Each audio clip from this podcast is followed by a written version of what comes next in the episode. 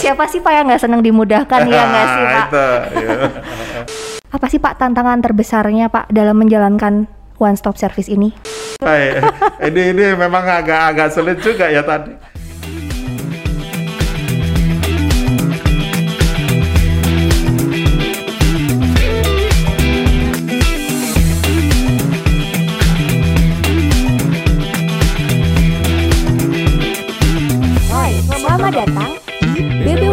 BBWSBS Podcast. Halo, selamat pagi, siang, sore, malam. Welcome to BBWSBS Podcast. Nah, kali ini aku Laksita udah barengan sama the one and only Kepala Bagian Tata Usaha BBWS Bengawan Solo. Halo Pak Bambang. Halo Mbak Sita, Gimana selamat nih, Pak? pagi, malam, sore. Iya.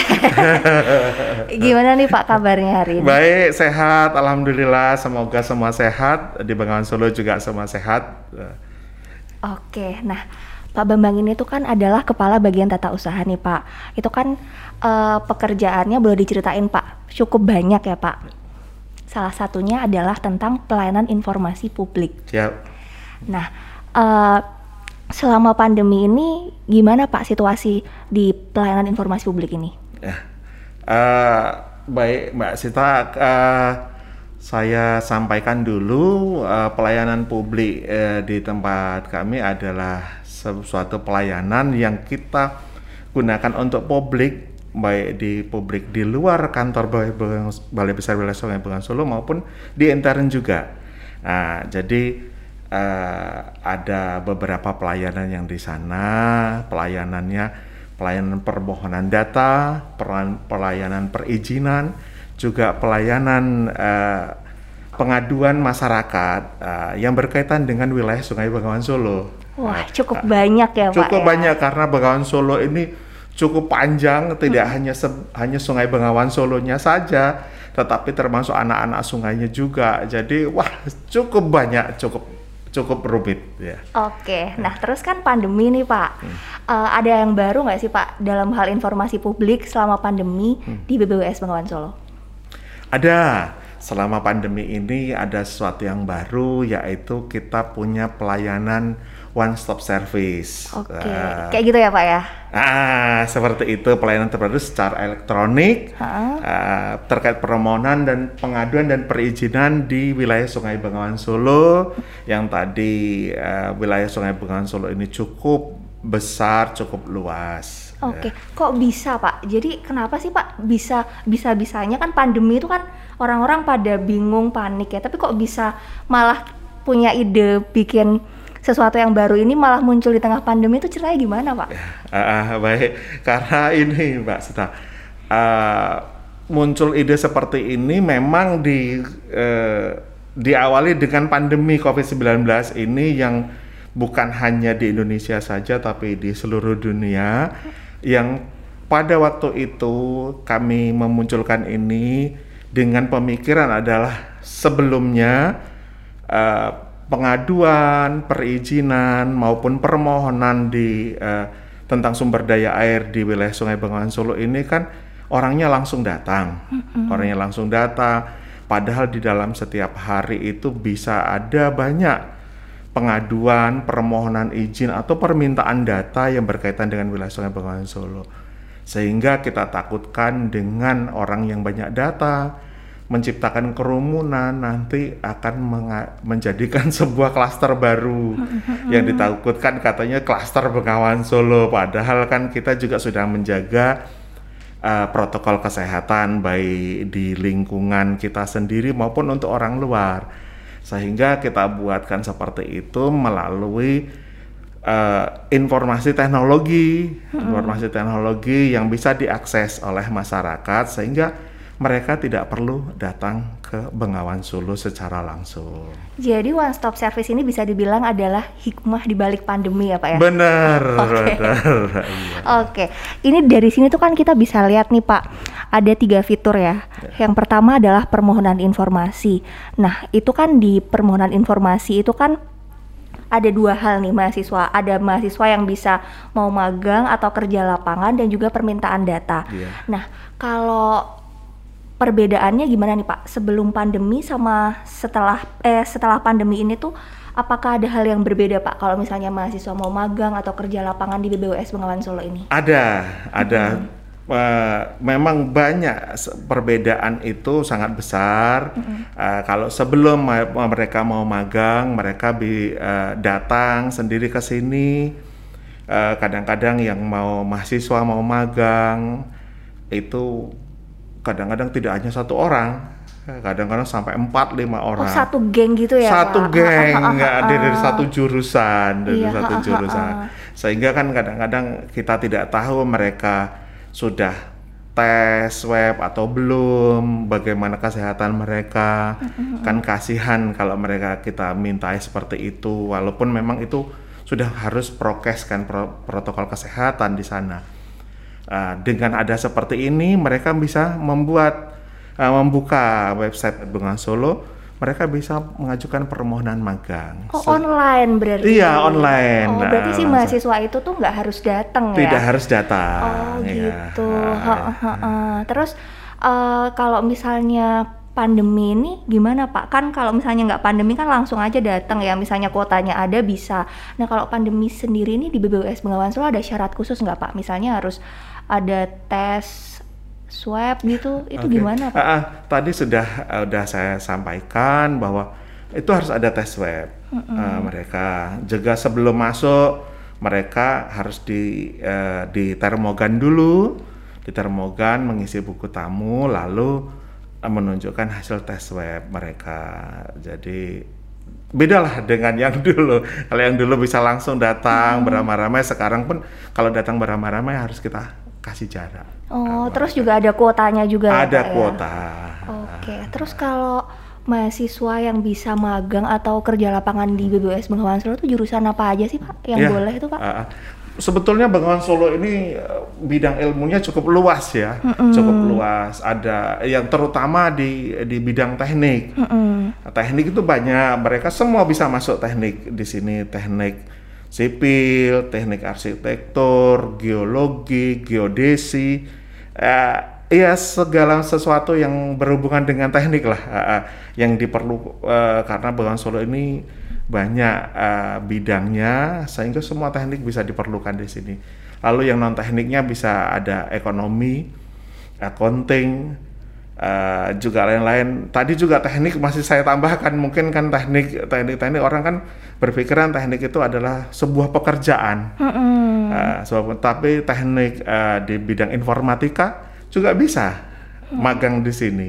Okay. Uh, banyak bahkan teman-teman seperti teman-teman Mbak Sita juga kan banyak yang dari teknik, teknik informatika. Itu bisa ya, ya Pak ya. Okay. Oke, jadi kalau misalnya mahasiswa mau magang, tinggal tadi buka permohonan informasi, yeah. terus lewat Lisda ini. Hmm. Nah, terus kalau dokumen yang diupload di sini itu apa aja Pak? Selain data diri gitu? Ya, selain data diri, hmm. uh, dokumen di, di upload di sini adalah surat Oh, yang surat, pasti surat, surat permohonan, gitu. nah, oh, surat iya, permohonan iya, iya. dari kampus, Ha-ha. atas nama kampus loh ya, bukan iya. atas nama mahasiswanya, Ha-ha. karena ya mereka dikirim ke Bengawan Solo kan atas nama kampus, bukan atas nama mahasiswa. mahasiswa. Jadi kampus mengirimkan surat permohonan magang atas mm-hmm. nama mahasiswa atau mahasiswi A, B, C, D untuk magang di Bengawan Solo. Setelah itu, setelah mereka mengisikan ini nanti akan kita buka. Oh gitu, berarti ya. tetap ya Pak. Maksudnya kita sebagai instansi juga nggak bisa memberhentikan karena mahasiswa kan walaupun pandemi tetap kuliah, mem, mem mereka tetap butuh berkarya ilmu, juga ya, ya tetap mereka ya. butuh ilmu yang yang yang dia mereka dapatkan di bangku kuliah untuk mm -hmm. di uh, diaplikasikan aplikasikan di kenyataannya seperti apa gitu. Oke. Okay. Nah, terus Pak di permohonan informasi ini selain apa namanya tuh uh, selain untuk mahasiswa yang mau magang atau kerja lapangan itu kan juga ada tentang permintaan data. Yeah. Nah, BBWS Bengawan Solo ini kan sangat luas seperti yang Bapak bilang tadi itu kan hmm. pasti banyak sekali data ya Pak yang diminta baik oleh mahasiswa maupun oleh instansi atau masyarakat. Nah, kalau data-data yang tersedia di uh, apa namanya BBWS Bengawan Solo ini data apa aja Pak? Kalau yang data yang tersedia di Bengawan Solo sebetulnya banyak data Cuman kan sudah ada peraturan-peraturan dari kementerian bahwa ada data-data yang tidak bisa diminta. Mm-hmm. data yang tidak bisa diminta. Nah, ada dat berarti ada data yang bisa diminta kalau seperti itu. Nah, data yang bisa diminta adalah mungkin uh, masyarakat misalnya masyarakat dahulu uh, membutuhkan peta batas tanahnya dengan sepadan sungai. Mereka bisa meminta data itu. Lalu tentang uh, wilayah Bengawan Solo yang bisa diambil sumber daya mineralnya. Mereka bisa meminta data, tapi itu tadi mereka juga setelah meminta data harus mengajukan rekomendasi teknisnya itu hmm. untuk instansi juga sama uh, permohonan data batas-batas wilayah kerja mereka sampai di mana batas wilayah Sungai Bengawan Solo maupun batas wilayah kerja mereka yang untuk instansi lain lalu untuk mahasiswa mungkin data-data yang berkaitan dengan keilmuan mereka. Hmm, uh, seperti misalnya kayak data tentang tinggi muka air, eh, bisa, terus kualitas ada, air, ya, hidrologi gitu, ya, semua bisa ada, ya pak ya. Itu itu bisa kalau tinggi muka air, kualitas air, hidrologi tidak hanya mahasiswa saja, bahkan instansi lain juga memerlukan, Mbak Zita. Oke, berarti sebenarnya permohonan informasi ini tuh sangat dibutuhkan ya, apalagi pandemi gini kan orang pasti lebih suka untuk meng, apa mengakses sesuatu secara online, online ya pak ya. ya. Nah.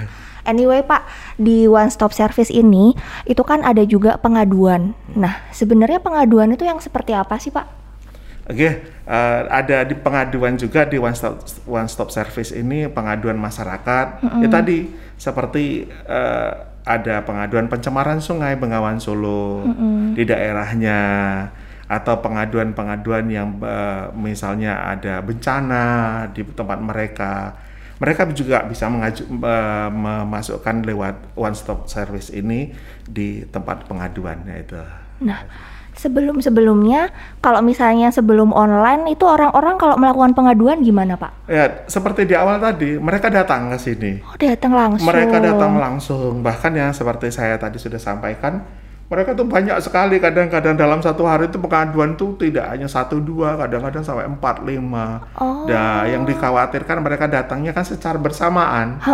Datang secara bersamaan mereka bergerombol. Apalagi ya namanya masyarakat umum kadang-kadang ada yang uh, ketemu sama temannya terus uh, lupa protokol kesehatan. Sehingga nanti bisa mengganggu uh, kesehatan di pegawai Bengawan Solo sendiri gitu loh. Oh, berarti secara nggak langsung uh, pengaduan ini juga meminimalisir penyebaran iya benar benar penyebaran benar. COVID-19 berarti gitu. yang selama ini yang melakukan pengaduan tuh banyak ya Pak? Banyak sekali banyak sekali. Oh banyak. gitu gitu gitu.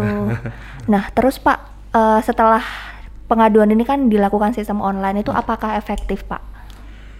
Banyak yang e secara keseluruhan efektif efektif dari segi masyarakat, mm -hmm. dari segi protokol kesehatan, dari segi pencegahan penyakit mm -hmm. itu sangat efektif. Tapi mm. ada ada Tapinya kan, apa tuh Pak? Ya, ada tapi ya sebuah masyarakat kan tidak mengerti teknologi informasi. Oh, nah, sehingga iya, iya, iya. kami pun kita di Bengawan Solo selain yang bisa membuka uh, uh, layanan di one stop service ini mereka hmm. juga masih juga ada yang datang ke sini masih ada yang datang ke tetap ada yang datang tetap ada yang datang yang ya karena tidak semua masyarakat mengenal teknologi informasi sehingga mereka ya kalau yang kata orang sekarang itu masih agak-agak gagap teknologi katanya gaptek okay, katanya. Oke, berarti itu PR-nya ya Pak PR ya? ke depan. Okay. Uh, jadi kita harus mungkin uh, lebih mendidik ke masyarakat lagi. Tapi dengan begitu mereka datang ke sini tetap kita siapkan protokol kesehatan ya, di depan pintu kita mm -hmm. sudah ada tempat cuci tangan, mm -hmm. uh, tempat uh, yang orang yang melayani untuk termogan mengecek suhu tubuh mereka dan mereka sudah diedukasi tidak boleh bergerombol duduknya itu Oke. Oke. Dan terakhir itu kan ada juga perizinan hmm. yang berhubungan dengan rekomendasi teknis. Nah, yeah. sebenarnya kok rekomendasi teknis itu apa sih, Pak? Ya, rekomendasi teknis itu sebetulnya uh, dimulai daripada permohonan permohonan dari masyarakat khususnya masyarakat ini mm-hmm. yang ingin menggali potensi di uh, wilayah Sungai Bengawan Solo. Potensi-potensi apa saja.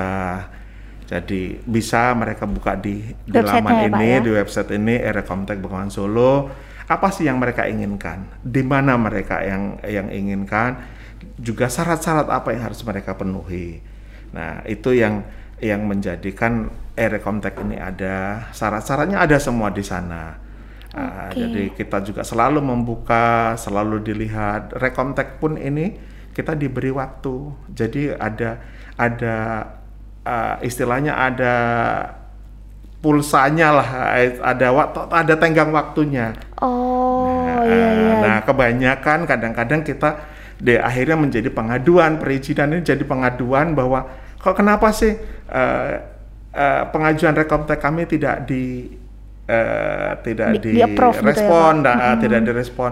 Padahal kita sudah merespon mereka sendiri yang kadang-kadang tidak membuka website ini juga. eh, kenapa sih agak lambat? Karena mereka juga tidak membuka. Kadang-kadang juga ada yang membuka tapi tidak merespon apa kekurangan yang harus dipenuhi oleh mereka, kekurangan-kekurangan data. Nah, pa- mereka pada saat mereka butuh, mereka melihat, loh kok masih belum? Padahal mereka sendirilah yang yang menyebabkan itu terlambat.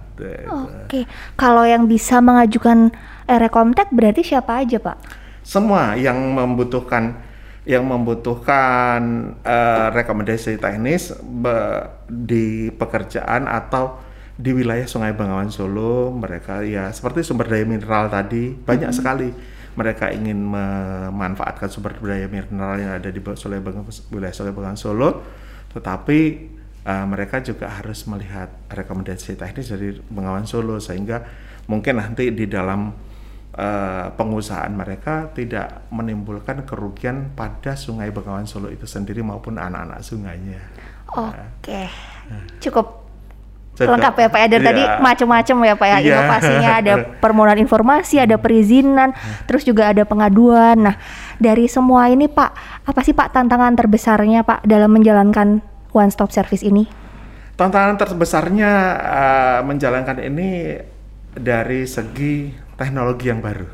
Eh, Teknologi ini di, di- dibuat setelah ada pandemi COVID-19 sehingga eh, eh, sistem eh, sistem itu baru di tempat di Bengawan Solo di eh, di personal Bengawan Solo sendiri harus juga belajar sistem ini.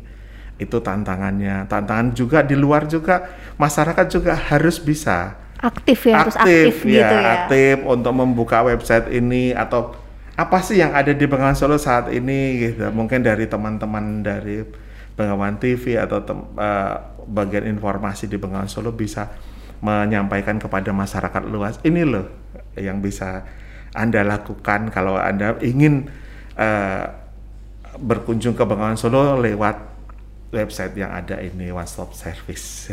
Oke. Nah, terus nih Pak, Pak Bambang itu kan kayak banyak dikenal sama milenial siapa di kantor. Oke. Nah, sedangkan one stop service ini kan untuk semua. Iya. Nah, kira-kira kalau menurut Pak Bambang gimana nih Pak caranya mensosialisasikan one stop service ini ke kalangan kolonial yang maksudnya kayak masyarakat di luar sana yang mungkin sudah lebih senior-senior yang mungkin belum mengerti teknologi itu seperti Hmm. apa itu gimana Pak? Ngenalin one stop service ini. Ini ini memang agak-agak sulit juga ya tadi. Tadi sudah disebutkan karena banyak juga masyarakat di luar yang belum mengerti teknologi informasi seperti ini. Eh, mungkin dari teman-teman yang yang milenial ini bisa ikut bisa ikut mensosialisasikan di luar. Tidak harus saya, tidak harus Oke. saya Eh, bisa ikut mensosialisasikan juga mungkin lewat media-media yang sudah ada Lewat Twitter, Bengawan- Instagram gitu ya, Pak, ya? Instagram Bengawan Solo, Twitternya gitu lah. Nah, terus nih Pak, kalau misalnya masyarakat pengen mengakses one stop service ini bisa diakses di mana Pak?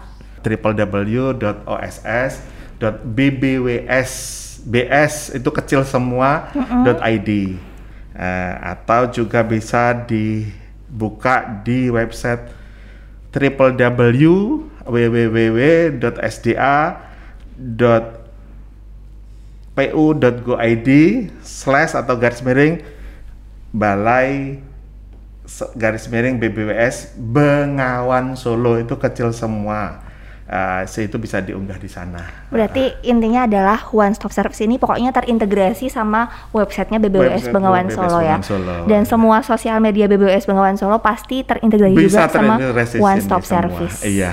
Oke. Okay. Dan terakhir nih Pak. Yeah. Untuk pelayanan informasi publik di wilayah Sungai Bengawan Solo, harapan untuk ke depannya apa Pak? Harapan ke depannya adalah bisa digunakan oleh semua, bisa memudahkan oleh semua, bisa menghindari pandemi yang ada. Keinginan saya semua, khususnya BBS Bengawan Solo sehat, masyarakat sehat melalui uh, teknologi yang sudah disediakan saat ini. Oke, okay, mantep banget. Terima kasih loh Pak sudah memudahkan. Siapa sih Pak yang nggak senang dimudahkan ya nggak sih Pak? Iya. nah, Pak Bambang, terima kasih sekali Pak atas waktunya.